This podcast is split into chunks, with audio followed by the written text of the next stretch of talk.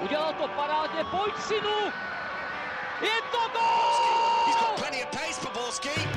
And can he find the finish? Zaplašil. Ale Benevento, neuvěřitelná záležitost! Teď to chtělo přijedat Karlovi do běhu. Teď to chtělo o chviličku dřív. Heinz.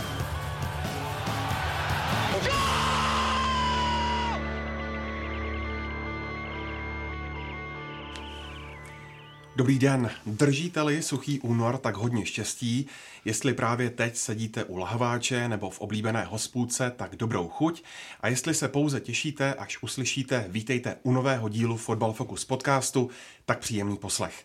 Tentokrát se zaměříme na Plzeň a s tím odchod Michála Krmenčíka a taky změny pod Adrianem Gulou. Oko hodíme ale taky do Mladé Boleslavy, která se po Vánocích rozhodla napodobit některé hypermarkety a pustila se do výprodeje. A na to všechno k nám po určitě příjemném rozhovoru s koučem Radou dorazil Radek Šprňár z Deníku Sport. Ahoj. Ahoj. S taškou nakoupeného merče z berlínského koncertu Stereophonics dorazil Karel Herring z magazínu Football Club. Ahoj. Ahoj, nemám nic, dokonce jsem zháněl i poslední kelímky tam zálohovaný, aby jsem měl na jedno pivo, protože nebrali karty a já jsem ho to vlastně neměl, takže jsem vyšel na prázdno, jsem vyšel. Takže zdržel suchý koncert. No, ne, ne, ne, měl jsem svoje, ale pak už jsem chtěl ještě jedno a na to už jsem musel po, če- po Česku hledat. No a je tu taky milovník čechrování bahínka Pavel Jahoda z webu ČT Sport.cz. Co to je čechrování bahínka? Ty neznáš hantec. Ne, Douč se, prosím tě, budou příště. tak ahoj no. Ahoj. A od mikrofonu zdraví Ondřej Nováček. Velké změny během zimy proběhly v Plzni, ať už to byl příchod Adriana Guly a výrazná změna hry, anebo odchod Michaela Krmenčíka. Pojďme začít u toho čerstvého tématu, kterým je právě odchod Krmenčíka. Radku, počítala s tím Plzeň nějak, anebo to byla nabídka z čistého nebe?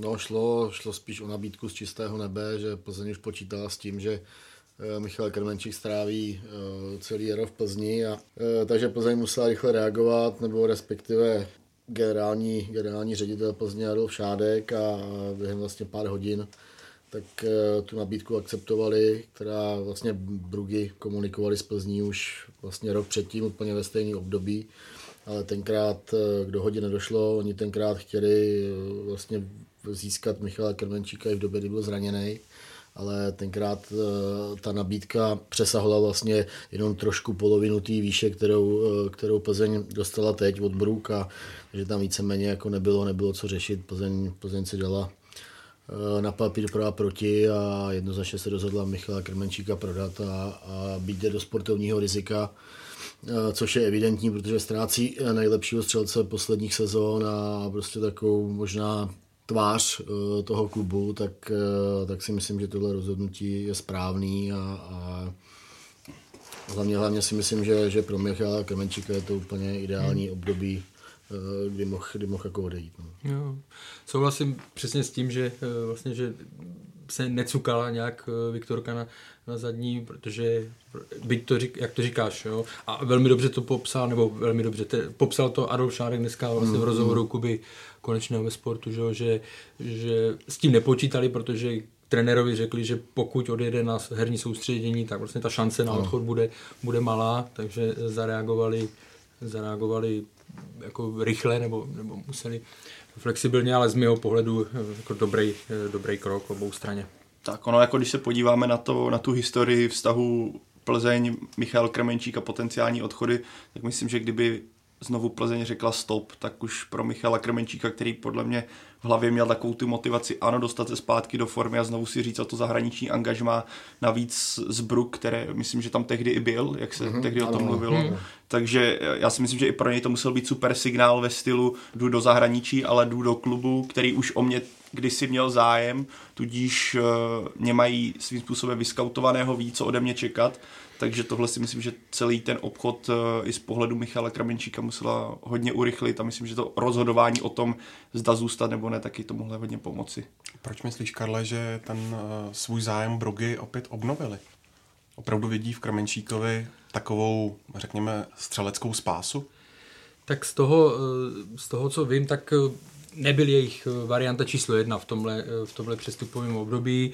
Oni se snažili získat z Argentiny ze San Lorenza Adolfa Gajča. Je to mladý, je to 20-letý útočník, který hrál na mistrovství světa 20 letých, už má jeden start za reprezentaci, ale ta cena šla pořád nahoru, což Brugy odmítli odmítli akceptovat, takže se vrátili vlastně k Michailu Kromenčíkovi. No. Oni mají Oni mají několik útočníků, ale nejsou spokojeni úplně s, s produktivitou. Tam nejlepším střelcem je vlastně záložník eh, Fanaken, myslím. Hmm.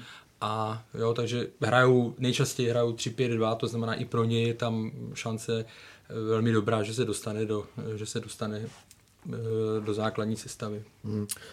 No, jako pro Plzeň, pro Plzeň to je super obchod, protože Brugy aspoň údajně Eh, co aspoň máme teda informace, tak eh, Plzeň dostala 169 milionů, což, eh, což je super částka za Michala Krmenčíka a, a vlastně e- eliminovali tím nějaký riziko obnovení zranění hmm. nebo prostě další nějaký nehody, která se, která se Michalovi mohla, mohla stát a, a, a kalkulovat třeba s tím, že se, že se Krmenčík prosadí nějak výrazně na euro, tak s tím se taky nedá.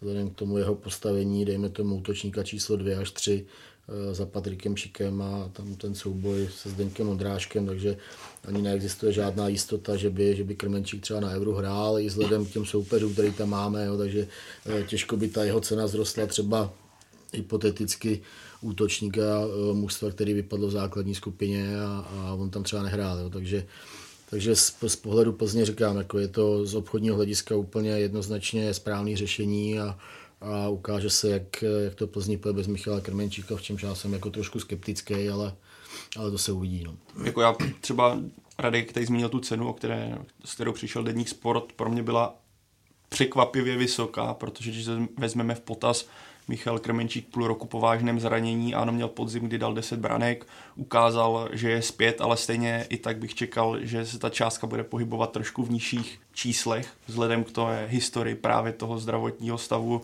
Navíc to koleno je vždycky problematické a nikdy nevíte, kdy se to může zopakovat. Tudíž to, co řekl Radek, pro Plzeň si myslím, že myslím, že když to Adolf Šárek dostal takovouhle nabídku, tak uh, možná i sám byl z mého pohledu byl trochu překvapený, jak to je vysoké a přijde mi to trochu i no, možná ze strany Brook, že ten první obchod ale z Argentíny nevyšel, tak najednou potřebujete rychle útočníka, kterého chcete v zimě a máte vyskoutovaného českého útočníka z Plzně, který dlouhodobě ukazuje zraní, tak radši dáte víc, než abyste se handrchovali a pak, pak vám to třeba znovu uteklo.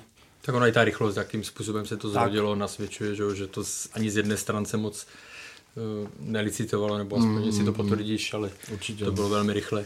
Velmi Myslím, rychle. že ani, ani Michal, Michal Kremečík neměl vůbec jako mm, možnost no. říct třeba ne, jo, že to prostě bylo daný, hele, mm. odcházíš na zdar. Jo. On, oni se ho zavolali, že z hotelu, on byl na hotelovém pokoji a hmm. volal mu Adolf Šárek večer, že prostě přišla taková nabídka. Hmm. A jak, jak, jsem tak pochopil, tak, eh, tak Michal Krmenčík vlastně ani neměl jako jinou volbu prostě říct, že zůstává v Plzni jako neexistovalo. Tak, často slyšíme právě třeba na deníku Sport nebo z Mladé fronty, kteří mají skvělé uh, informace v tomhle směru, jak probíhají ty uh, jednání, jak se to často prodlužuje kvůli nějaké částce a když tady tohle zmíní, že okamžitě v podstatě se rozlousklo to během chvilky, tak je jasné, že to byla asi skutečně excelentní nabídka. Navíc pro Michala Kramenčíka podle mě skvělé, že jde do klubu, kde jsou navíc dva hráči, kteří prošli Českou ligou. Navíc Simon Daly bych řekl, že umí velice solidně česky na to, eh, že je z pobřeží Slonoviny.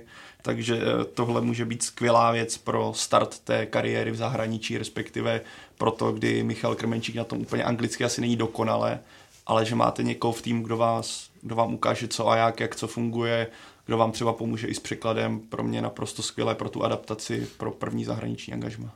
Jsme zase zpátky v našich oblíbených končinách Beneluxu.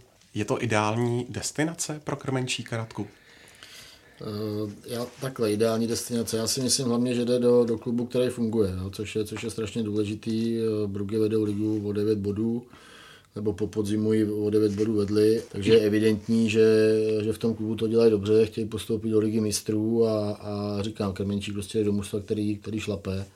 A to si myslím, že, že je mnohem, mnohem důležitější, než řešit, jestli ta liga mu bude vyhovovat nebo ne. To se teprve ukáže, ale, ale myslím si, že jakože předpoklady, aby se prosadil v lize, si myslím, že určitě má. No. Vy to považujete za Krmenčíkův vrchol, anebo si myslíte, že to může být přestupní stanice, pokud se třeba uh, rozcílí, chytne fazónu? No, Můžu nebo? Jo, jo, ne, Dobře, já to řeknu jenom ve dvou, ve dvou větách. Já si myslím, že že před tím zraněním byl Michal Krmenčík v takový fazóně, že si myslím, že by se mohl eh, dostat třeba do Bundesligy nebo do francouzské ligy, do prostě soutěže, která patří mezi top 5 v Evropě. A teď si myslím, že, že to je asi jeho strop, kam mohl, kam mohl odejít. Mm-hmm. To je můj názor.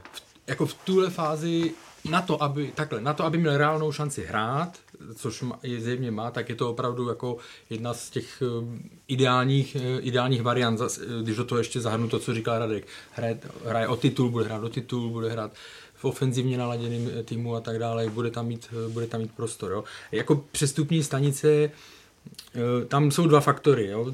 Jeden je ten věk, že teď je mu 6 myslím. No, za měsíc máš 27. No, no, takže eh, na druhou stranu, takže já nedokážu říct, jestli se z toho zrodí eh, jako v budoucnu přestup do Bundesligy nebo tohle, ale určitě má větší šanci na případný takový přestup, pokud by se mu, pokud by se mu dařilo, než, než Česká, jo, hmm. protože ať je to jak chce, tak ta belgická liga je ofenzivnější, což vidíme i podle průměru počtu branek Brugy, 51 gólů ve 24 hmm. zápasech, to znamená hrajou, hrajou dopředu, je víc na očích, což to tady už se bavíme v průběhu uh, několika, několika to týdnů, měsíců. Jenom, když se podíváš na top 5 střelců loňské sezony belgické ligy, tak myslím 4 nebo top 6, tak 5 nebo 4 z nich Wesley jsou pryč. pryč. Úplně všichni jo, jsou. Jediný no, hráč, který no. zůstal, je někdo 22 letý hráč Anderlechtu, ale zbytek hráčů je buď v Anglii, anebo odešli do Číny, Indie, ale šli prostě za potenciálním výdělkem. Takže... A většina z nich, jestli se nemýlím, jestli si bych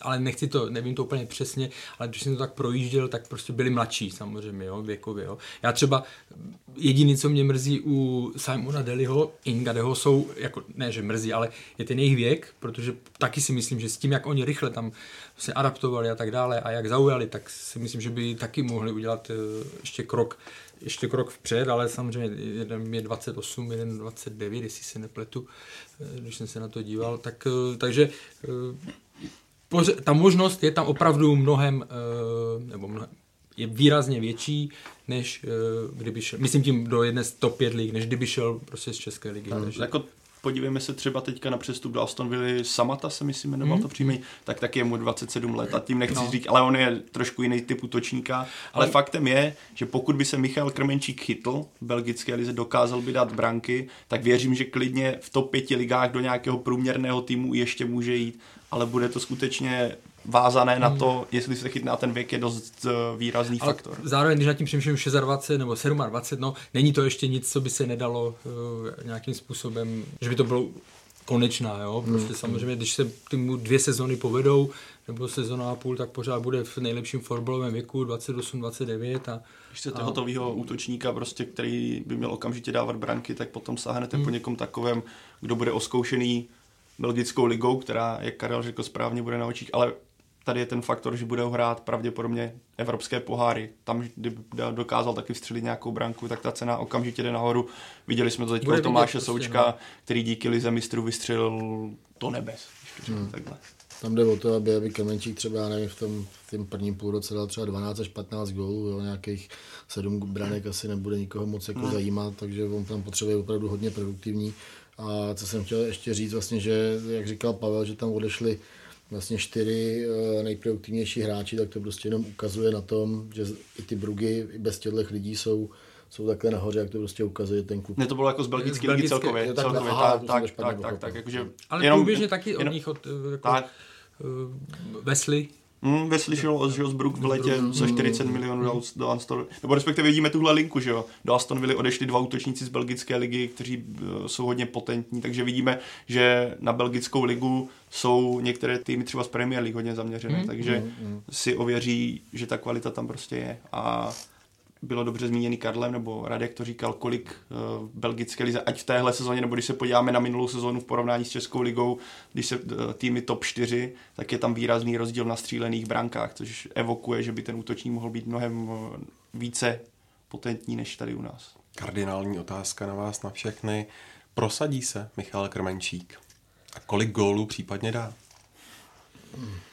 Si začne teď někdo jiný. tak eh, ty, ty jsi tam vypadal 12 až 15, to mě úplně jako polilo horko na první půl rok, že by, že by tohle, jako já si myslím, že on samozřejmě dostane nějaký prostor tím, že přišel do, po pauze a tak dále, dostane nějaký prostor na to, ale eh, jako já mu věřím v tom, že se prosadit znamená z mého pohledu, jako, že bude pravidelně nastupovat. To, to beru jako eh, to prosazení a jestli na jaře kolem šesti třeba, eh, šesti, sedmi gólů na první půl rok, já teď nevím, kolik jim přesně zbývá zápasu, budu mít nadstavbu, to je jasný, mají teďka 24. kolo, takže když by třeba 6-7 gólů, tak si myslím, že by to bylo, že by to bylo dobrý start. Já řeknu, že se prosadí i v návaznosti na to, co ukázal po tom vážném zranění, kdy do podzimu vlítl takovým stylem, že měl hlavu jasně nastavenou na to, chci se v podstatě posunout dál, chci ukázat, že po tom vážném zranění eh, na to mám a myslím, že tahle zarputilost a v podstatě odhodlání mu v tom angažmá strašně pomůžou. A kdybych si měl do, kolik dát do Jarák Branek, tak typnu 8. 8 branek a 3 asistence. Jednu asistenci má ze včerejška, takže 8 branek a 3 asistence bude mít na konci sezóny. Uh, tak já takhle optimistický nebudu. Teď jsi mluvil 12 až 15. To, to jsem říkal, že pokud by měl zbudit jako zájem klubu uh, 105 lig, tak si myslím, jako, že těch branek by měl jako sázet, sázet víc. Ale já, já nebudu úplně takhle optimistický. Já, já budu jako souhlasím s Karlem, že pokud bude pravidelně hrát, tak to budu brát v tom plním roce jako fajn ale je taky si potřeba uvědomit, eh, že Michal jako byť třeba střelil 10 branek během, během podzimní části, jak ty jeho výkony nebyly, hmm. nebyly úplně super, byť se tam v určitý fázi té sezóny nebo půl sezóny blížil eh, k těm svým výkonům, eh, který podával před tím zraněním, ale ale přeci jenom prostě to, ještě to nebyl úplně ten Michal Krmenčík, který jsme znali dřív, no, takže já, já říkám, no, mě bude stačit, když, když bude hrát a jsem tam pomůže Brugamar. Asi právě My tomhle... chceme číslo. Kolik? Dej nám číslo. No, tak já bych byl spokojený s těmi 12 až 15, jo, ale, ale, ale, reálně, ale reálně to vidím já ne, na 5 gólů. No. Já si myslím, že mu právě k těm osmi gólům a třem asistencím pomůže to, že oproti Plzni, která stagnovala na podzim, tak teďka impuls, tak, tak no. možná i bude devět, ale já jsem takový... tam ten půl gol uh, z belgického no, poháru. No to je ta asistence, 8, 8 gólů z asistence. Kdyby mu nevyžral, tak už to tady jako směřuje k těm 8. Až po sezóně ti řeknu, jestli jsem tam započítával pohárové nebo ne. Jak po, se budou hodit. Po sezóně možná budu započítávat i branky z, z tréninku, ale to ještě uvidíme.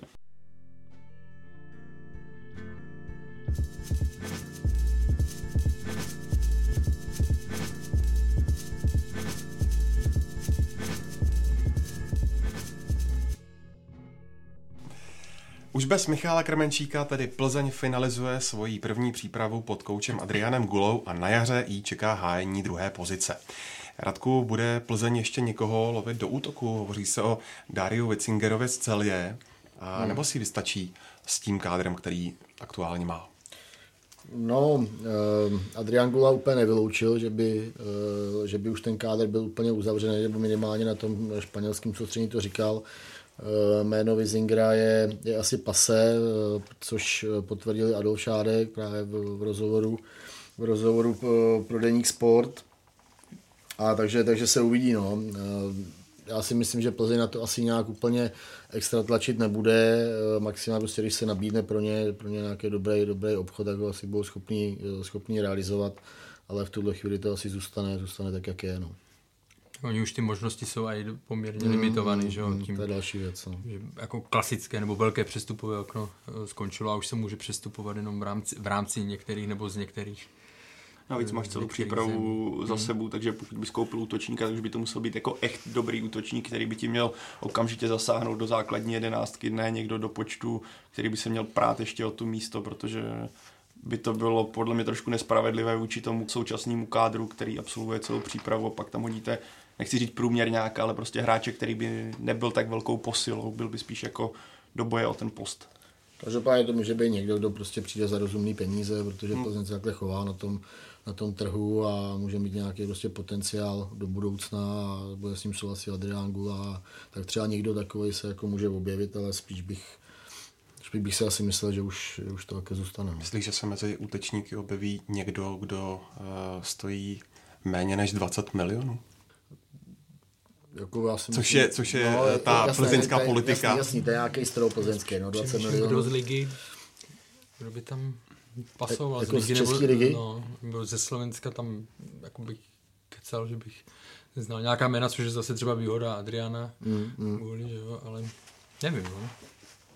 Jako upřímně taky bych čekal, když už, bys, když už by teda něko, na, něko, na někam Plzeň ukázal, tak bych možná čekal někoho mladého, koho bys mohl tak jsem zapracovat, myslel, no, no. než uh, někoho z domácí soutěže. Ale tak zase pro ty kluky, kteří tam v současnosti jsou a zatím to spíš asi směřuje k Žánu Davidu Bogelovi, který měl, má čtyři góly v přípravě, tak to může být celkem cená motivace, že odešel Michal Krmenčík, protože v případě zejména Bogela, že jo, který na podzim byl víceméně odepsaný u Pavla Vrby, nebo respektive vůbec nenastupoval, Vyhrál tak 40 minut. tak, no. Tak ten čerstvý vzduch najednou vidíte, že ta šance dostat se najednou do základu je relativně velká a najednou z toho hráče může dostat ten tým daleko víc, než třeba dostával do posud. A dá se vlastně v případě toho rozestavení, které Adrian Gula praktikuje, hovořit v Plzni o nějaké útočné jedničce?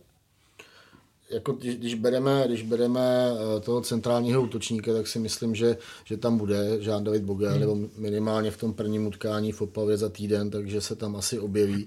Nicméně eh, během té přípravy se tam eh, Adrianu Gulovi otevřely jiné možnosti, nejenom hrát na typicky vysokého urostlého útočníka typu Bogela, Chorýho, Krmenčíka, ale on tam vyzkoušel Ondřeje Mihálika, on tam vyzkoušel Marka Alvira, Jo, takže, takže ty, ty varianty se mu tam otvírají i jiný, a, a což, si myslím, což si myslím, že je správně. Já si myslím, že v některých právě fázích toho utkání, tak, tak Plzeň tam prostě takového toho typického, hmm. typického eh, vysokého útočníka nepotřebuje a bude tam potřeba spíš jako někoho takového náběhového a, a rychlostně velmi dobře vybaveného a, a to třeba Mihálik nebo, nebo Alvir oba splňují. No. Nebo vzpomeňme, když se bavíme o tom rozestavení 4-3-3, dva dokonalé případy toho, jak by to mělo fungovat, ať už je to Liverpool nebo je to Ajax Amsterdam, kde fungují často falešné devítky. Viděli jsme loňský rok Tadiče, který se stahoval z pozice středního útočníka spíše uh, dozadu a využívali toho křídla.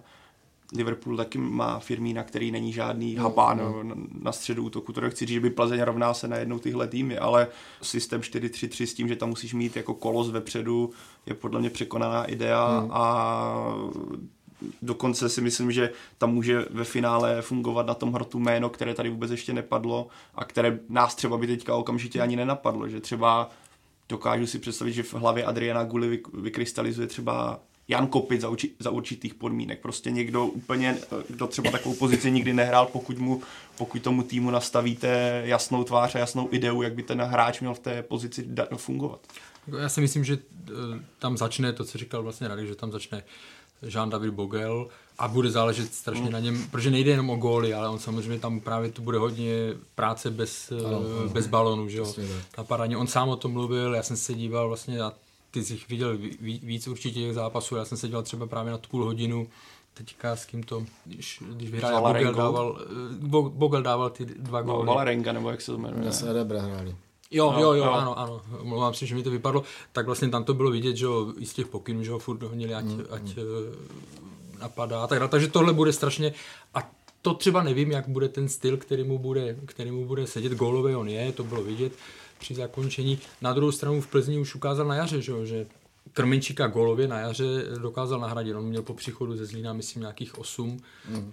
8 branek, jo, takže takže gólový on je a bude strašně na něm záležet, jak, jak, si, to, jak si to srovná v hlavě, prostě co se týká té práce mimo bez balónu. No, tam, jo, tam pro tyhle speciálně pro Davida Bogela, tak, tak ta změna toho stylu je, je jako hodně markantní, protože uh, Gula vyžaduje prostě po tomhle centrálním útočníka úplně něco jiného, než, než vyžadoval Pavel Vrba a jde především nejenom o nějaký náběhový situace a, a ty ofenzivní věci, ale jde především o to, když mužstvo ztratí balón, tak jak, to jakým začíná, bude postavení, tak aby, aby, aby okamžitě presoval a, a z toho to právě všechno vychází. Jo? A, a Bogel byl zvyklý, nebo vůbec ten, ten útočník na hrotu v tom systému Pavla Vrby, tak měl prostě úplně jiný úkoly.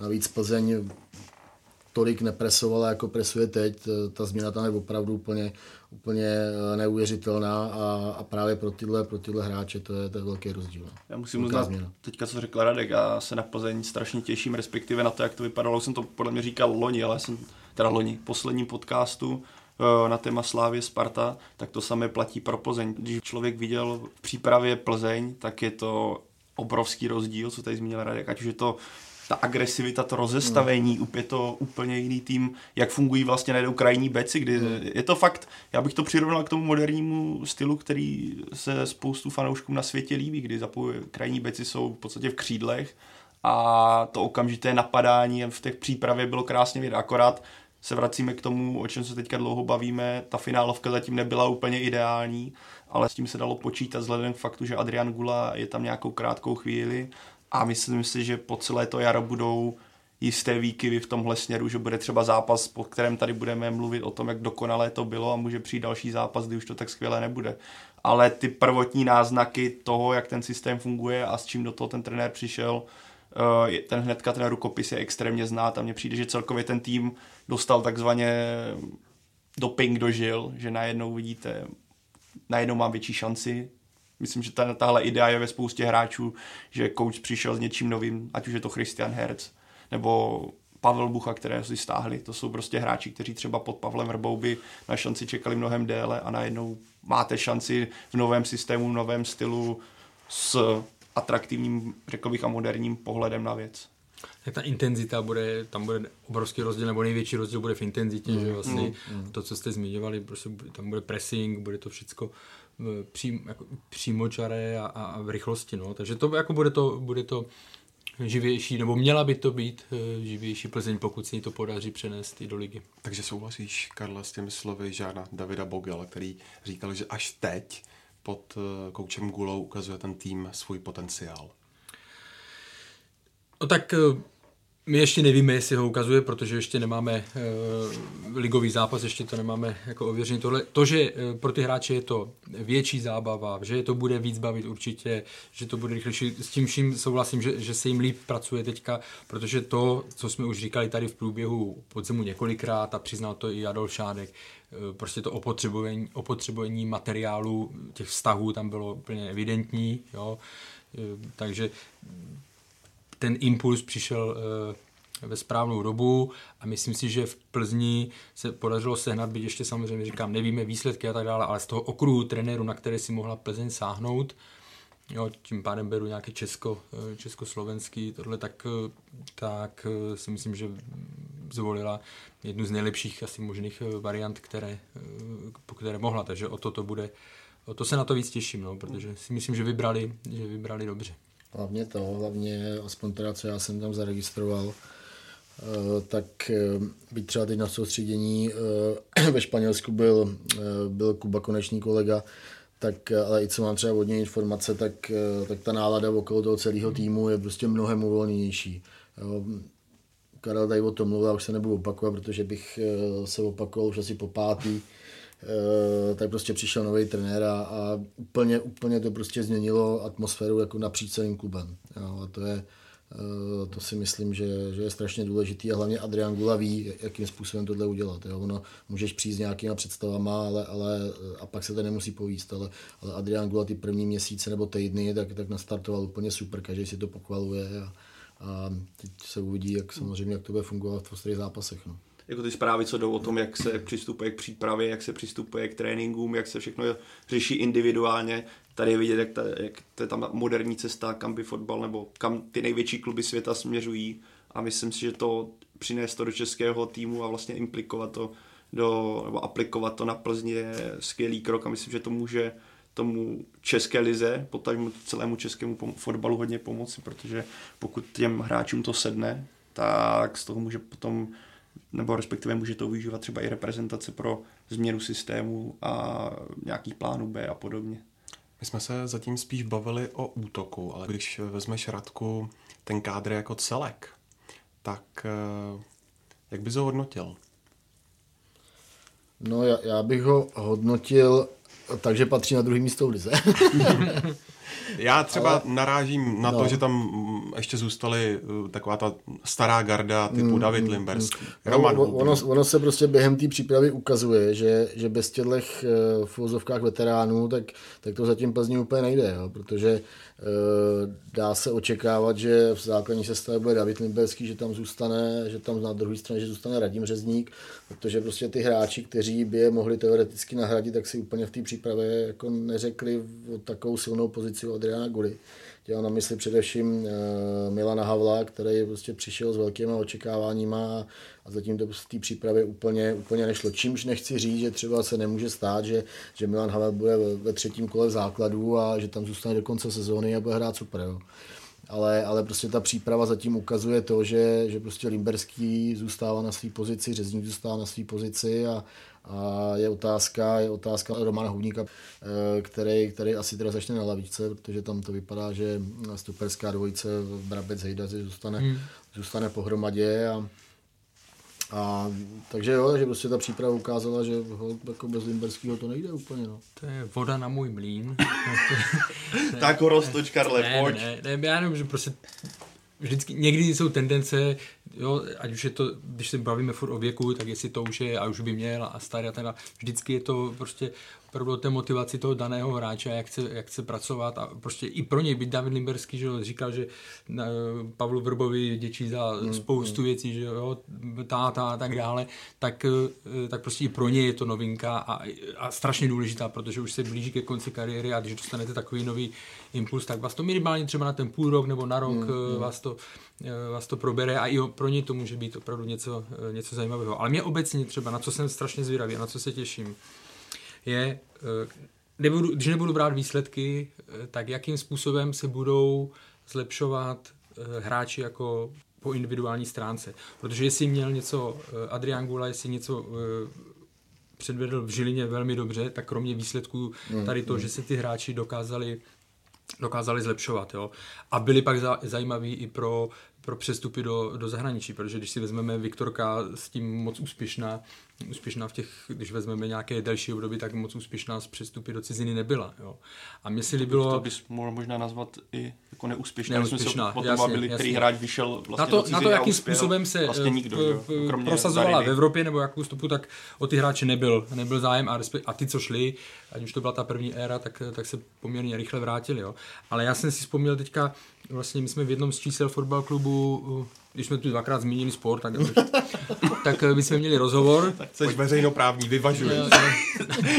tak, tak jsme měli rozhovor s Adrianem Gulou a on tam právě mluví o tom, eh, jakým způsobem nebo jaké typy hráčů chce a jakým stylem chtějí hrát, aby právě byli zajímaví pro, pro zahraničí. Jo? A a tam on to vlastně zmiňuje, že soubojových typů máte všude dost. Jo? Mm. Že potřebujete někdo, kdo umí hrát e, konstruktivně, rychle, ale zároveň jako vlastně na hranici rizika, ale na všech, na všech pozicích, ale prostě zároveň tím, že ukážete, že to umíte s balonem i pod tlakem, tak, tak se začnete jste konstruktivní rychlí, tak se začnete být atraktivní pro, pro ty cizí trhy. Jo. A jemu se, to, jemu se to v Žilině dařilo. Takže na tohle jsem hodně zvědavý, jakým způsobem se třeba někteří hlavně ti mladší budou, budou posouvat. Já z toho no. pohledu třeba čekám větší jako revoluci v kádru, ať už eh, na bázi smluv končících a nebo výkonu až v létě, protože by jako teďka, kdybyste, kdyby Adrian Gula rozprášil v podstatě nějaké ty staré struktury, vůbec, tak by to byl vlastně důvod, že? přesně tak to za prvé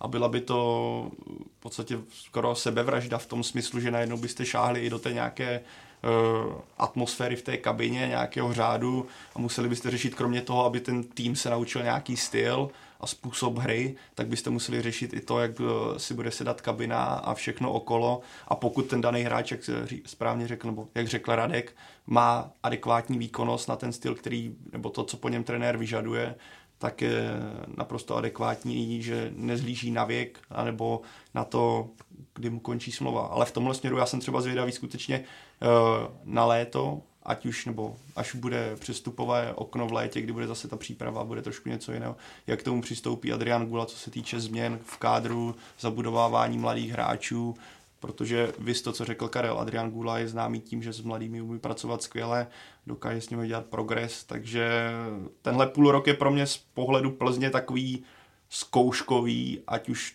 to bude vypadat jakkoliv něco, co bylo za Jindřicha Trpišovského, když tehdy přišel. Prostě půl rok, kdy uh, bych, i kdyby se nedařilo, tak bych říkal, pořádku, půl rok měj na zkoušku, uvidí se na podzim. Takhle já to třeba osobně vidím. Uh, určitě, ale, ale zároveň prostě to musí být podpořený výsledkama. Tak, jo? Tak. Plzeň, Plzeň prostě potřebuje mít úspěch, hmm. potřebuje se dostat uh, zpátky do základní skupiny evropských pohárů, ať to byla Liga mistrů nebo Evropská liga a prostě potřebuje to pro nějaký komfortní žití v dalších, v dalších letech a, a takže já jsem docela zvědavý na to, třeba se toho ani nedočkám, ale, ale případě, že by se třeba Plzní výsledkově nedařilo, tak jestli Adrián Gula nesleví z toho, co chce hrát, jestli to třeba nebude nějakým způsobem upravovat, vzhledem k tomu, že potřebují potřebují mít výsledky, takže jsem zvědavý, jak v tomhle, jak v tomhle bude silný, pokud teda takováhle situace e, opravdu nastane a, a, a jestli prostě nesleví z nějakých svých prostě představ, nebo jestli nebude chtít nějakým způsobem upravovat. A, a ještě jsem, chtěl, ještě jsem chtěl říct jednu věc, že já, když jsme se tady bavili o tom kádru a o, jak Karel mluvil o tom zlepšení těch hráčů, tak já jsem docela zvědavý, co, co Adrian Gula provede provede s Ondřejem Mihálikem, s Pavlem Buchou, a který třeba v případě vypadal v tomhle systému hrozně, hrozně zajímavě. A jsem taky zvědavý, jaká Ještě byl... Marko Alver třeba napadl. Ma- Marko Alver, měl ano. zdravotní, měl zdravotní problémy, ale už taky vlastně dával gola, tuším, hmm. že proti, proti Erebere právě a, a nastoupil právě na té pozici toho, toho středního útočníka. A taky si jeho výkon Adrián pochvaloval. A jsem zvědavý, jsem zvědavý, eh, co je, jaká bude pozice Honzi Kovaříka, protože v přípravě taky ukázal, že, že z toho křídelního prostoru nebo v té ofenzivní trojici nebo útoční trojici, takže tam dovede být platný, navíc on je poměrně jako silný v těch nábězích a, a, a prostě tu levačku má, má, má silnou. Takže, takže to si myslím taky, že je jako jedna z velmi zajímavých variant a že najednou prostě můžeme Kovaříka vidět úplně na jiný pozici a v jiném světle. Ještě mě napadá Aleš Čermák. Myslíte, že chytí pod uh, Adrianem Gulou druhý dech? No, pokud bude zdravý, tak, tak, tak může, jo, protože on ho chytil vlastně už, už eh, na podzim, ale pak, pak se zranil a, a už se do toho zpátky nedostal, protože se, on se vlastně zranil opakovaně, on mm, se uzdravil a, a za tři týdny byl zase, zase mimo a on měl výborný začátek sezóny, zranění, pak do toho naběh, zase to bylo docela slušný, ne už třeba tak, ale potřeboval prostě ještě trochu času a se zranil, jo. Ale, ale myslím si, že to, že ta uh, trojice, pokud teda ji uh, Adrian Gula zachová, ta středová, to znamená uh, Kalvach, Bucha, uh, Čermák, Čermák. Takže když tyhle tři spolu nastoupily, tak, tak to vždycky jako hmm. vždycky to té hře Plzně velmi, velmi jako pozitivně pomáhalo, tak takže já si myslím, že jo. Že jako... Hlavně ten mix těch men, myslím, že každý z těch hráčů nabízí něco jiného a když se podíváme, jak, jak jdou dohromady, tak si myslím, že to může být velice funkční trio. Navíc pro Čermáka, jestli se nepletu, tak Adrian Gulaho už chtěl kdysi do Žiliny nebo o něm mluvil velice pozitivně, což myslím, že i hráči samo o sobě nějakému jeho egu a psychice a vlastně sebevědomí může přidat, že i ten trenér vám řekne, hele Aleši, vím o tobě dlouhodobě, líbil se mi už tehdy, když byl třeba ve Spartě nebo když byl v 21. české, což myslím, že Adrian Gula měl tehdy velice dobře nasledované, protože mládež eh, víme, že pracovalo se slovenskou 21 a obecně má přehled o mladých hráčích, takže tohle já si myslím, že musí být taky skvělý signál pro něj, že přišel trenér, který, kterému se líbí ten styl fotbalu, který on praktikuje a pokud mu ten systém a Radek to tady říkal, že to trio vypadá velice dobře, přípravě a jestli mu to sedne skutečně i v, v ostrých zápasech, tak eh, on z toho může, jako v mých očích on z toho může profitovat do, hodně, protože pořád je to takový hráč, o kterém se mluví, že na ten potenciál, který měl nebo o kterém se mluvilo, tak prostě ho zatím nedokázal adekvátně naplnit. Já jenom ještě se vrátím k tomu, co říkal Radek.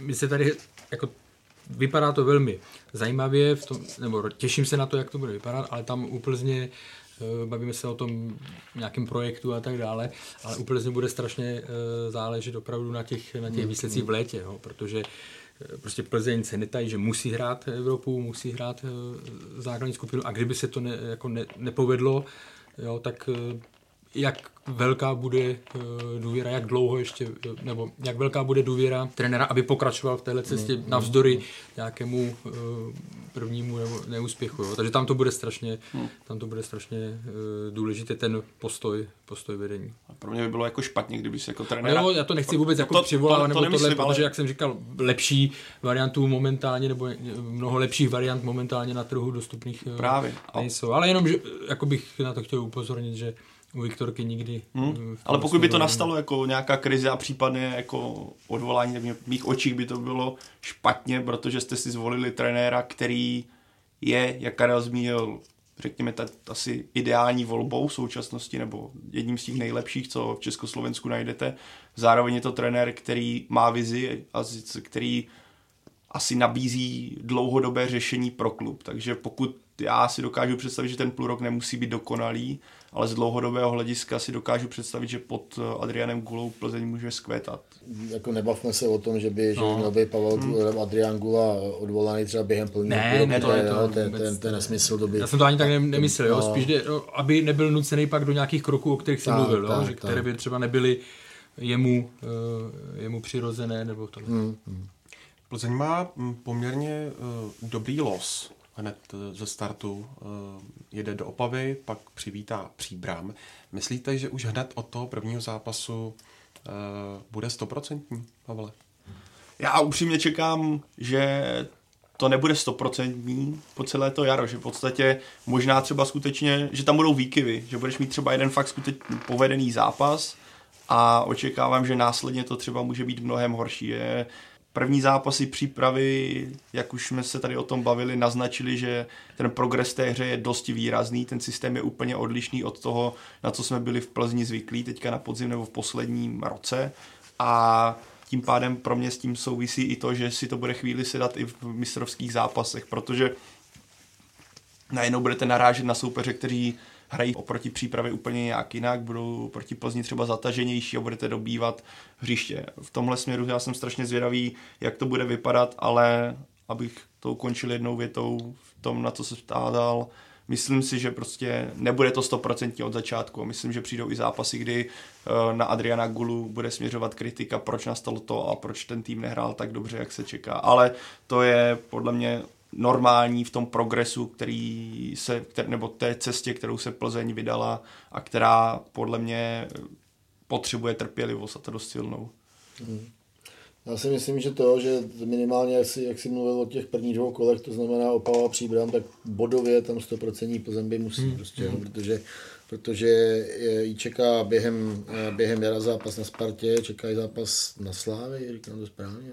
Oni, Myslím, že jo, Oni myslím. hráli oba zápasy vlastně doma s těmahle uh, top soupeřema, takže oni jako mm, pak s postupujícím čas- časem té základní části, jak tam budou mít, uh, budou mít složitý utkání a, a, a hlavně, když se to povede stoprocentně a nebude třeba stoprocentní úplně hra, tak, se, tak eh, přinese to takový uklidnění do, eh, do, do toho celého klubu a, a prostě odstartovat šesti bodama je, je poměrně, poměrně nutnost. No. A jako z toho pohledu, co jsi zmínil ty soupeře, tak eh, je to, nechci říct, že je to jednoduchý a tak dále, ale jdou i ty okolnosti okolo jakoby na ruku Plzni, protože Opava eh, má novou, bude, má novou stoperskou dvojici, že ho bude muset řešit, nebo má eh, Příbram taky, tam byla velká obměna, hmm. to znamená, eh, to znamená, i to jsou, to jsou jakoby ma, malé pluska pro, pro Plzeň, že by toho měla využít. Když tady Pavel před několika minutami hovořil o podobných prvcích uh, hry Plzně, jako má Liverpool. Ne, neříkejte to, Dej to tomu. Musím to říct. Přeháněl. Já jsem neřekl, že hrají, počkej, já jsem, to bude zas. Co tam lel s tím Liverpoolem? A to by, aby na to počkal. Dobře, Ne, tak jinak. nemůžeme srovnat s absolutní jako... eh, to- Můžeme použít slovo intenzita, jo? že to prostě, že by to, eh, aby ta intenzita prostě byla na pod, jako ta první věc, která vás třeba bouchne, nebo jedna z prvních věcí, která vás bouchne, tak, tak to jo. To, Já, ale jako já bych mysl, podle mě v, tre, v té hlavě trenéra je nějaká idea, že by ten fotbal v dokonalém případě měl být velice blízký tomu, jak se prezentuje teďka v současnosti Liverpool. To je takzvaně velká intenzita, okamžitá snaha získat míč, hodně vysoko postavení obránci, kteří budou pravidelně posílat. Viděli jsme to v tom přípravě, tak, kteří strašně rychle otáčení míčů zleva doprava od v podstatě centry do křídel právě na naběhlé krajní beky a tohle jako vidíme i ve hře Liverpoolu. Já nechci říct, že to, jako je to tohle, tuhle větu říct Plzeň bude hrát jako Liverpool, prostě zdí to absurdně, ale já si myslím, že ta idea toho fotbalu bude dosti podobná, jak se snaží tak, přes, tak. prezentovat Jürgen Klopp. Jo, jako nemá, jasně, nemá tohle no. smysl jako to srovnávat, ale, ale minimálně třeba úkoly pro ty hráče hmm. hmm. budou, budou jako hodně, hodně podobný, jo, takže, takže v tomhle se to asi, asi, hmm. asi jako srovnávat uh, bude moc dát během, během té sezóny. Ale zase na druhou stranu musíme samozřejmě vidět ty dovednosti, schopnosti, jakože ty mm, prostě borci z Liverpoolu mají, i mají jinde než, než borečci v Plzni. Radku, očekáváš v té základní sestavě Plzně nějaké překvapení? E, překvapení, no tak eh, dovedu si představit, já osobně si myslím, ale je to fakt teď jenom opravdu jako můj, můj názor a neříkám, že to tak bude, ale dovedu si představit protože mě se zatím nelíbil v přípravě moc uh, Joel Kajamba, takže si dovedu představit, že, uh, že Kajamba nebude hrát a myslím si, že třeba na téhle pozici by mohl hrát Mihálik. Uh, myslím si taky, že, že vůbec není úplně UFO počítat s Honzou Kovaříkem jako do základní sestavy a, a jinak si myslím, že žádný asi velký překvapení ne. No, já jako jsem přesvědčený stoprocentně, že bude Kalvach jasný, protože prostě ten je v té středové řadě. Kód ještě v tomhle systému, já si myslím, že ještě o level vejš, než, než byl v tom 4-2-3-1, protože ten, ten cit, to vnímání prostě té hry, čtení a přenášení prostě těžiště hry, to, to on má úplně, úplně, úplně úžasný a, a, a okolo něj prostě takový ty, ty dva pracanti Bucha, Bucha s Čermákem, pokud tam teda Čermák bude, tam, tam to úplně nevidím jako taky 100%, že by tam měl být, ale pravděpodobně jo. A tak si myslím, že takhle nějak by to mělo vypadat ve středu útoku, ve středu útoku Bogel a, a z levé strany asi, nebo tam asi to bude Honza Kopic. No. Napadá mě ještě jedno jméno, ale spíše z lavičky.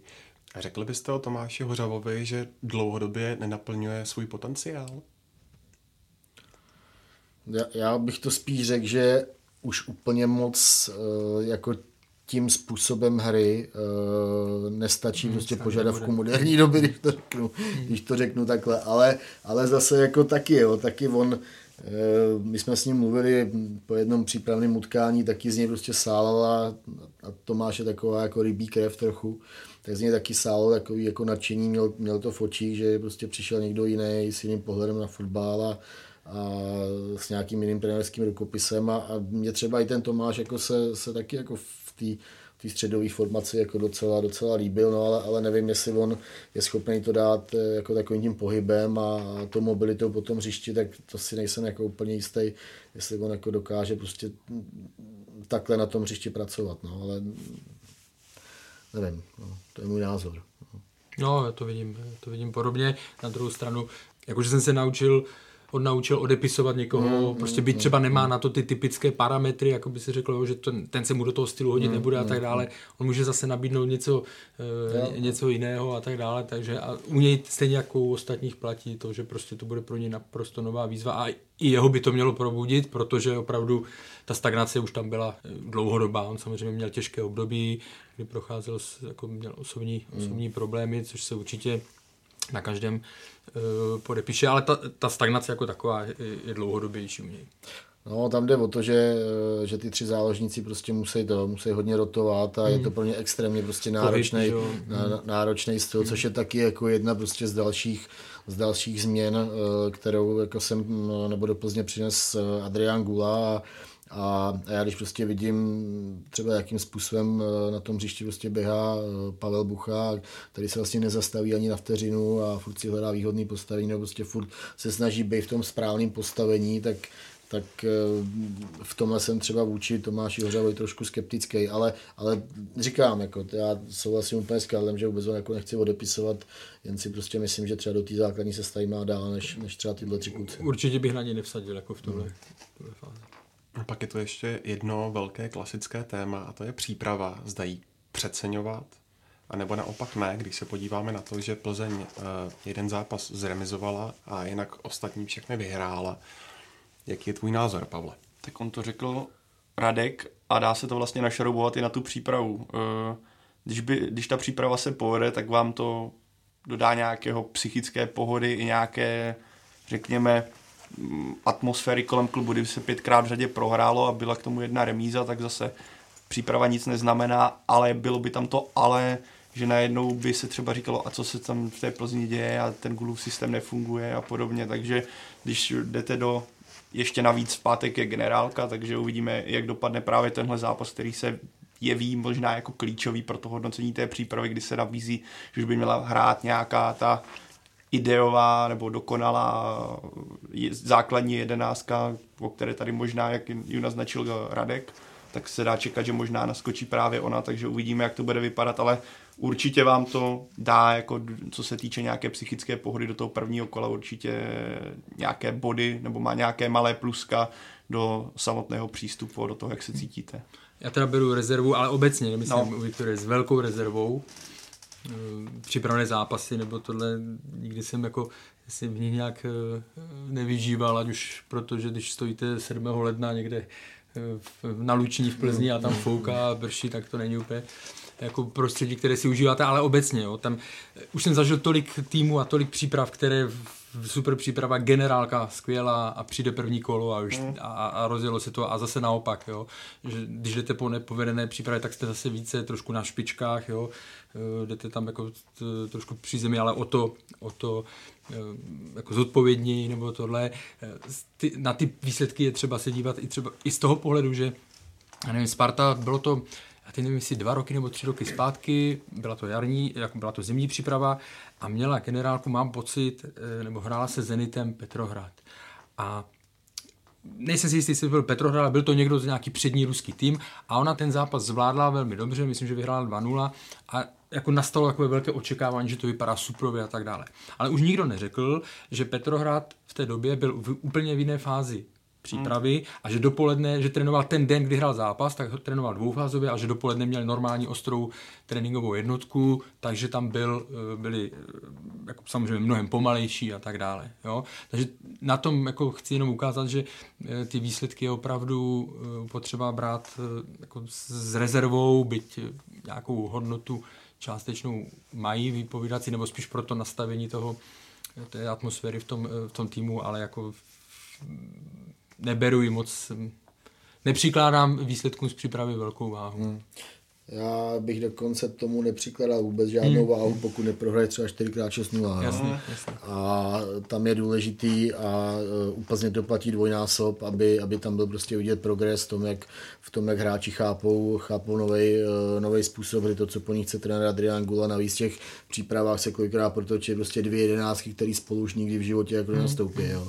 Což je prostě další, uh, další fakt, který zasahuje do těch do těch výsledků, takže jako nebavme se o výsledkách přípravy, nemá to smysl. Sparta je úplně zářný příklad, která myslím, právě ta příprava, jak o ní mluvil Karel, tak eh, taky myslím zvládla bez porážky hmm. tenkrát a, a rok předtím nebo rok na to se to úplně to samé opakovalo. A stejně to vlastně v té sezóně jako hmm. k ničemu nevedlo a vlastně bylo to všechno špatně. No.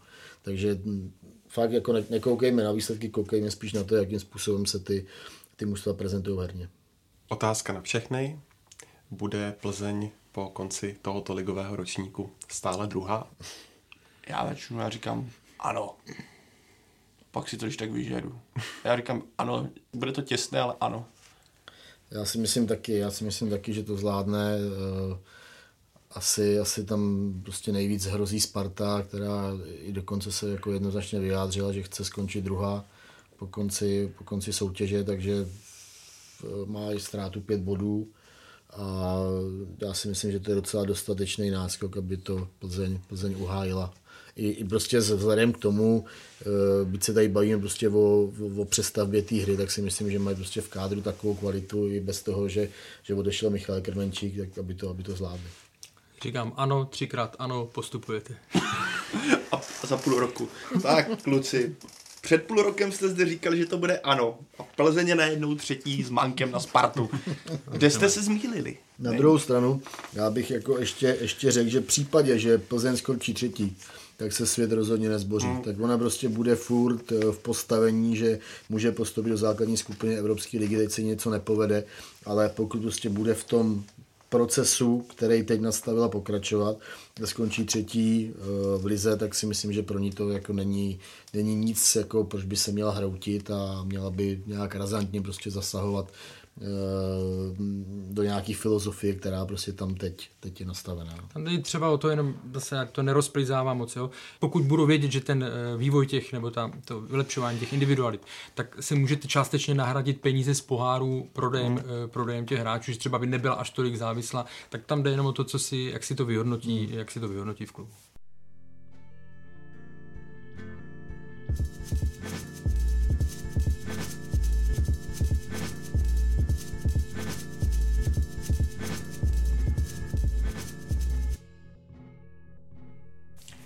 Pojďme na závěr ještě do Mladé Boleslavy, které se přes zimu naprosto rozpadla ofenzíva. Tou ale úplně nejaktuálnější zprávou je, že trenér Josef Weber prodloužil v klubu smlouvu o dva roky. Je to, Pavle, signál, že i kdyby se přes ty odchody e, týmu nevedlo, tak se coach Weber o své křeslo bát nemusí? Myslím, že každý trenér se musí o své křeslo bát, i kdyby podepsal smlouvu na 10 let, protože kdyby najednou Boleslav se dostala do situace, že začne sbírat prohru za prohrou, tak ani nová smlouva a sliby o tom, jak tomu trenéru důvěřujete, můžou najednou být v podstatě jenom cár papíru a prostě prázdné, prázdné sliby, takže pořád to musí být podložené nějakými výsledky, ale myslím, že i pro trenéra je to takový ten signál, ano, ano jsme spokojení s tou prací, a rádi bychom byli v tom, aby v tom pokračoval. Takže je to dobrý signál, ale neznamená to vlastně nic. Myslím, že spoustu trenérů mnohem známějších a mnohem slavnějších už se přesvědčilo o tom, že není nic eh, více roztřeseného, než je židle pod trenérem. Není nic staršího, než včera podepsaná smlouva. A, a noviny. Ale by vidět, že, jste, že, to, že tohle moto znáte velice dobře. No ne, tak... celý, ale eh, No, v podstatě to, co, jako myslím si, že Oni mu samozřejmě neřeknou, jo, prodali jsme tolik mm. hráčů, tak uvidíš, jak to dopadne. No, oni budou samozřejmě chtít první šestku, to je, to je logické, ale tady ten krok na, jako jasně, nebo ukazuje to, že kdyby to nevyšlo, tak a pokud by nedošlo nějakému rozpadu spíš jako kabiny, než, než, mm. než hernímu, tak eh, by tam zůstal, nebo no, neměl by s tím Čeká ho každopádně krušný půl rok. Hmm. Já si myslím, eh, že, že třeba práci Josefa Webra, a já k ní mám jako opravdu eh, velký respekt, tak ocenil právě Adrián Gula, který, hmm. který si velmi Pavla pochvaloval. Bucha, eh, přesně tak, jakým způsobem přišel Pavla Bucha, hmm. Pavel Bucha uh, připravený a, a, a fyzicky na výši, takže, takže i tohle prostě je takový znak toho, že, že Josef Weber si prostě buduje silnou trenerskou pozici. A je to trenér, který už dokázal, právě jak se pořád bavíme o tom samým, zlepšovat ty mm, hráče, mm. tak vidíme, jako, kolik hráčů pod ním udělal progres, ať už, ať už vlastně Nikolaj Komličenko, že Pavel Bucha a i, i další. Každopádně vůbec nezávidím, když vezmeme v létě se rozpadlo Boleslavy totálně obrana, která začala fungovat, teď se vám rozpadl totálně útok. Myslím, že jsou nový chvíle pro trenéra jakéhokoliv týmu, takže eh, tohle je takové nezávidí hodné, nezávidí hodný úkol, ale jsem zvědavý, jak se v tomhle Josef Weber zase popere z další challenge, která ho čeká na jaře. Když se, Karle, podíváš na ty odchody, tak eh, neměli si přece jenom pan Dufek a spol Nikolaje Komlečenka nechat aspoň do léta? No, Papírově by se řeklo, že ano, protože mu odešel už předtím vlastně Muris Mešanovič, ale na druhou stranu tam je potřeba vidět, že oni už mu, eh, že, že o tom přestupu, o tom odchodu Nikolaje Komličenka už se mluvilo v létě a tak dále a oni potřebují taky eh, někoho, někoho prodat. Jo. Eh, tam bylo možná nečekanější byl odchod jako z nějakého dlouhodobějšího výhledu Murise Mešanoviče, ale co vím, tak tam byla taky nějaká ať už dohoda nebo nebo klauzule, ale do těch já se nebudu moc pouštět, eh, tak eh, tam byla eh, nějaká dohoda, že prostě může odejít, jo. Pak se samozřejmě, a druhá varianta je, pak se zranil se Marek Matějovský, což je velká rána pro ofenzivu, jako spíš v té předpřípravné fázi, nebo přípravné fázi, než jako gólové, a odešel Pavel Bucha. To samozřejmě pak je problém klubu, které částečně spolehají na hráče na hostování, co, co si přivádí na hostování, mm. že jo, Liberec vidíme taky, jo, že ten hráč, vy mu pomůžete nahoru a on si ho pak ten mateřský klub stáhne a nic s tím, nic s tím neuděláte, ale jako ta čísla, o která, ty góly, o které přišli, to je enormní, to prostě já jsem si to rychle díval před než jsme se měli, tak 70% gólů jim odešlo podzimních, jo, když sečtu Komličenka, eh, Komličenka, Mešanoviče a Pavla Buchu, jo, 18 asistencí jako gólových, jo, takže to jsou včetně sedmi eh, Marka Matějovského, takže to jsou úplně úplně šílený, šílený čísla. To jsou ty kanadské body, že to právě si vychází dvě třetiny všech kanadských no, bodů no, a navíc ty kanadské body, které tom nejsou započ, započteny, ale vlastně vychází z té hry tého, tohle zmíněných fotbalistů, že, který byli pro tu hru naprosto klíčoví. Na nich 70% gólů. Jako pro mě, pro mě, já jsem na Boleslav taky strašně zvědavý, ale spíš ne z toho, jak dobře bude hrát, ale jak tohle dokáže přežít, protože když se vám totálně rozpadne tahle kostra útočná, na které to stálo, na které hra, z které vlastně Josef Weber, potažmo Boleslav těžila a máte tam, přijde vám Tomáš Wagner, který veškerý respekt němu v současnosti tou formou nedosahuje ani zdaleka kvalit těchto dvou, tak jsem zvědavý, jak to bude Boleslav hasit, když to vezmeme v útoku, jak do teďka Wagner, Klíma, Ladra, pro mě je to teďka v současnosti, když to vidím, co směrem do ofenzivy, minimálně směrem do ofenzivy průměrný jako prvoligový tým a jsem jako vůbec by mě nepřekvapilo, kdyby to první šestku Boleslav opustil. Bude to jako otázka, co se bude dít pod nimi ale víme, že mimo tu šestku je Baník, je tam Slovácko, které nezměnilo vlastně sestavu, navíc posílilo hmm. o Klimenta, přišel Ondřej Zahustel, který ano, teďka fanoušci Spartěni si poklepou na čelo, ale pořád je to zkušený hráč, kterému to nové prostředí může pomoci vrátit se třeba výkony tam, kde byl třeba právě v Boleslavi a já si myslím, že tam ještě někdo dole a teďka nevím kdo. Tam pak jsou české. Tak, Budějovice, které ale... taky o, o nikoho zase výrazně nepřišli, pokud budou podkračovat v tom trendu. Kádr, tak, zajímavý. Takže jako když se podíváme na situaci v Boleslavi, pro mě jako vůbec by mě nepřekvapilo, by ten tým padl nakonec na nějaké deváté místo. Bude, no, já, já, tam vidím docela jako velký problém právě v odchodu, v odchodu Nikole Komličenka, protože z mýho pohledu to byl hráč, který ve Vápně dokázal s prominutím houna uplíst, uplíst byč a, a, a, myslím si, že třeba speciálně, speciálně Wagner je naopak útočník, který potřebuje prostě ke vstřelení gólu, já nevím, třeba 3-4 šance, jo. A... Navíc, že ti do toho skáču, navíc nemáš najednou ten servis, jo, který ti poskytoval Marek Matějovský nebo Bucha. Oni třeba zase je tam Lukáš Budinský a oni spolu měli no. s Tomášem Wagnerem v Karvine jako hezký čísla, mm. góly, mm. asistence, ale Tomáš Wagner je prostě hráč, u kterého, když byste mu řekli, kdybyste měli říct věc, kterou mu nejvíc vytýkáte, tak to je, já nevím, takový nedostatek jako té pracovitosti, jo, no, on vypadá takový mm, strašně mm.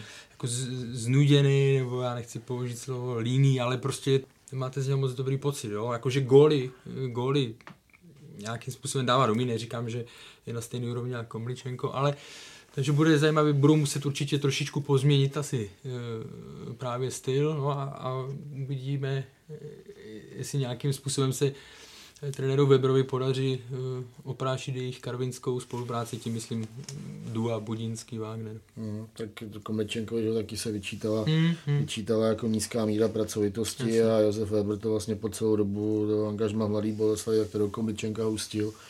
Myslím si, že se mu povedlo trošku, uh, trošku přinutit té práci, ale z mýho pohledu to nebylo nějak extra viditelný a to samý se asi bude mm. snažit teď hustit uh, do Wagnera.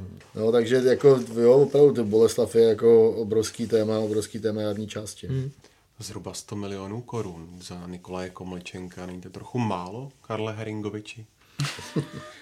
No, eh, takhle, já to vezmu ze široka. Minulý týden jsme tady hodně rozebírali právě tady to téma Eh, já jsem si tam pustil do eh, příkladu eh, Salzburgu a tak dále. Udělal jsem tam, zmotal jsem to tam s těma klauzulema, za to, že se, jako to je samozřejmě moje chyba, Někdy platí, že když se čím více člověk připravuje, tím, tím víc chyb naseká. Nicméně platí to, co jsem řekl minule, že ať už filozofie toho Salzburgu, čímž neříkám, že to mají všichni kopírovat, ale zároveň platí to, co jsem řekl, že prostě o ty české hráče, nebo že ne české hráče, o hráče z České ligy, eh, že není tak velký zájem, respektive ty kluby nejsou ochotny za ně platit takovou, takovou obrovskou sumu. A zmiňoval jsem právě třeba Nikolaj Komličenka, protože za normální situace by hráč, který dal jednou 30 a pak se 10, tak by musel odejít, eh, kdyby to byla liga, kterou by ty skauti víc, nebo ty kluby víc jako respektovali, tak by odešel za víc peněz a možná by odešel spíš směrem eh, na západ než, než na východ, ale to už je zase druhá věc, to už se zase týká samozřejmě Komličenka a toho, toho stylu hry, co zmiňoval hmm. Radek, jo? že ty kluby si prostě jasně vyhodnotili, jestli je to typ útočníka, který se jim líbí a který by chtěli mít, mm, anebo ne. Jo? Takže 100 milionů jako obecně, obecně by to mělo být tak, že za nejlepšího střelce eh, ligy by klub měl český vyinkasovat víc. Ale znovu říkám, těch faktorů, proč tomu tak není, eh, je celá řada. Jeden z hlavních samozřejmě, že to ne, eh, Komličenko, že to neukázal na rozdíl od hráčů Slávě třeba v evropských pohárech, tam ten rozdíl, a, a Michal Krmenčík taky, že jo, v Evropě dokázal, že se umí střelecky prosadit, takže tam ten rozdíl pak v těch penězích je, je výrazný. Hmm. A jako jo, tam je vlastně 69 milionů rozdíl že, mezi odchodem Krmenčíka a hmm. odchodem, odchodem Komličenka. Ehm, já zase jako, když to vidím, když třeba jsem se díval na Komličenka a díval jsem se na Krmenčíka, tak mě třeba jako Krmenčí vždycky jako hrozně víc bavili, takovým jako entuziasmem a pohybem na tom, na tom hřišti a to dvavostí, prostě tím vůbec přístupem k tomu zápasu tak navíc, navíc že byl gólový samozřejmě a tak eh, jako já, já bych asi taky, mě to jako docela zarazilo, že to bylo v úzovkách jenom jako 100 milionů.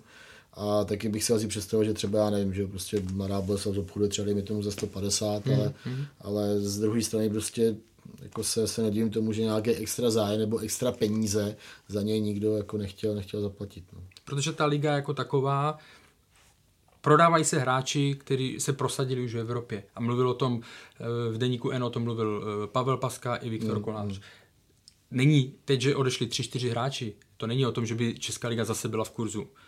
Ale protože se prodali tři hráči, nebo určitě Souček a Michal, Michal Kroniček, kteří prostě dlouhodobě i na, na tu úrovni České ligy se dokázali mm, prosadit. Mm. A proto to ty kluby za, zaplatí. Jo.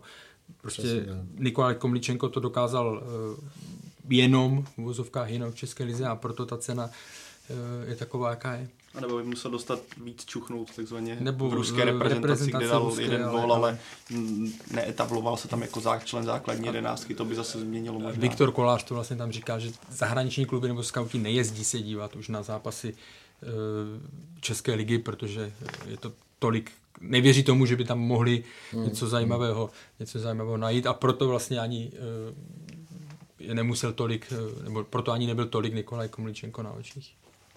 Coach Weber po tom utkání, ve kterém byl zraněný eh, Marek Matějovský, hovořil o hnusu, bídě, zmaru.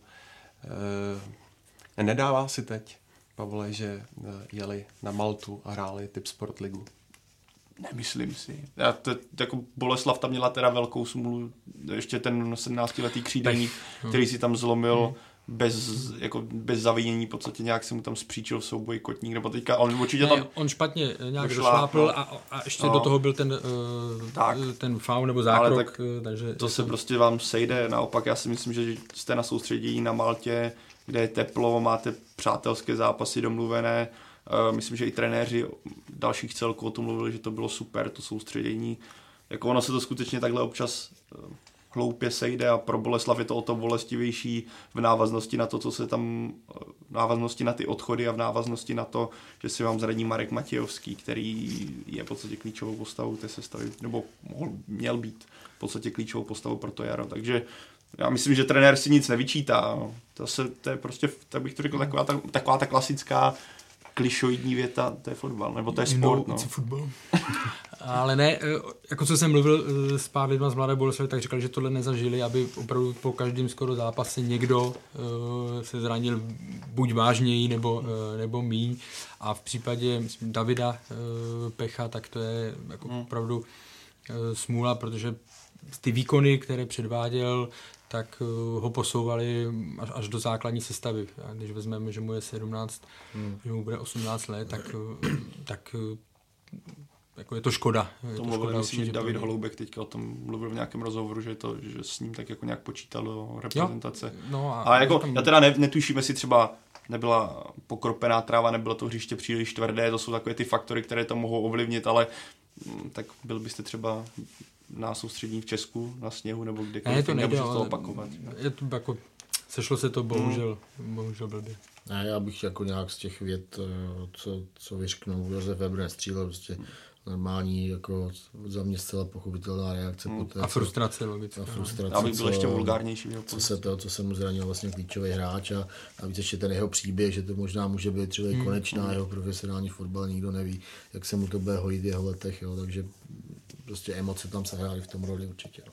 Z Boleslaví se taky chystal Ondřej Mazuch. Máte nějaké informace o tom, eh, kam budou směřovat jeho další kroky, nebo jestli zůstane v Boleslavi? No, ty aktuální jsou, že by měl zůstat. Jo, tam samozřejmě pořád je, uh, pořád je ten, uh, řekněme, ten herní, herní deficit, ale z toho, co jsem slyšel, tak by mm, tak s ním pro jaro počítají otázka, jak rychle se do toho dostane, ale že když hráli spolu s Danielem Pudilem, oni oba dva jsou zkušení, že si to tam jako dokázali nějak, uh, nějak uh, ošefovat. A pokud, a je tam varianta, že pokud by se uzdravil, uh, teda neuzdravil, dostal se eh, naplno do formy a dostal se do základní sestavy, takže by se třeba mohl Tatájev posunout zase o něco výš na tu pozici defensivního, kde, kde taky Boleslavy hrával, takže um, měl by normálně, když bude všecko uh, tak, jak má, tak uh, s ním počítají. Byť to ještě asi není úplně papírově dořešené. Očekáváte tam ještě nějaký další pohyb, nebo už si myslíte, že je to uzavřené? Tak my jsme se bavili o té ofenzívě a, a Boleslav získal Marka Kuliče, že jo. Ehm, byť na pozici, byť na pozici trenéra Bčka. Já jsem si říkal, že už ho povolali zpátky, jako, a tak za té situace by mě to vlastně tak jako zapadalo. Jo, jo, ale ne, tak to samozřejmě byl trapný vtip. Ne, ale dobré, ale, ale Marko byl dobrý, ale nepodceňuj, dal bych ti tak sedmičku z deseti. No, Marek, Marek bude rád, že jsi na něj vzpomněl. A tak nevím, tak ještě to, ještě ča, času dost do, do uzávěrky. Útočníků málo. Ale. Útočníků málo, ale tak... O Zajícovi se myslím, že mluví, který ho mají mít od léta vlastně pod smlouvu hmm. a že by ho teda zkusili dostat už teďka, hmm. což myslím, že i v zájmu Slovácka by nem, i když Šašinka no, zmizel, já jsem, ale... No, úplně, si ne, úplně si nemyslím, že to je zájmu Slovácka posilovat No, to, je pravda, a, to je vlastně pravda. No. no. takže tam to asi bude trošku citlivější jednání. No. Tak to uzavřeme opět mini anketkou. Eh, Oče- očekáváte, že se Boleslav udrží v té top 6? Ne. Já ano, protože si myslím, že tam patří a věřím instinktům Josefa Webra. Karle, tak na kterou stranu se přidáš? Dejte mi dvě minuty. Na, na, na cestu dobra a pozitivního přístupu, nebo stáhnu tě do temnot boje o stř- prostředek? Ano. Ano, s tím, že už jste zapomněli, jak zněla ta otázka, takže, takže já se pak vymluvím. Byl jsem na to sám. Kde osmý skončí. Já si, já, když jsem tam sám, tak já řeknu osmý. Takhle konkrétní budeš. Ale furt se drubu tady, no, no ale... podrav se, Karle. Ano. Ne, ne, nepřemluvím tě, jo? Osmý místo, Karle? Ne?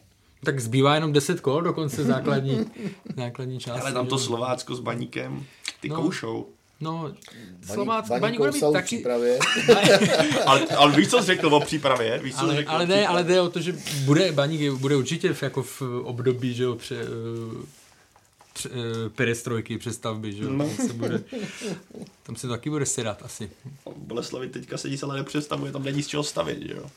Neboj. Ale osmý místo furt je to po, horní polovina tabulky. A jo, ale takhle nedivil bych se, kdyby třeba byl se šub, ale zase si nemyslím, že by někdo tam tak pronikavě jako udělal. Tohle já si zapíšu, tenhle moment si zapíšu do deníčku. Všecko trošku píš, to zbilancujem. Trošku to pak zbilancujem. No a skončí čtvrtí. Co si myslíte vy, kde skončí Plzeň nebo eh, Mladá Boleslav, nám můžete napsat třeba pod eh, YouTube kanál. Tak z dnešního Football Focus podcastu je to všechno. Pavle, Radku, Karle, moc krát díky za vaše komentáře, postřehy, analýzy a tak dále. Děkuji. Já taky díky. Radku, ještě poděkuji za ten vtip, hele. Děkuji, Mondřej, bylo to krásné opět.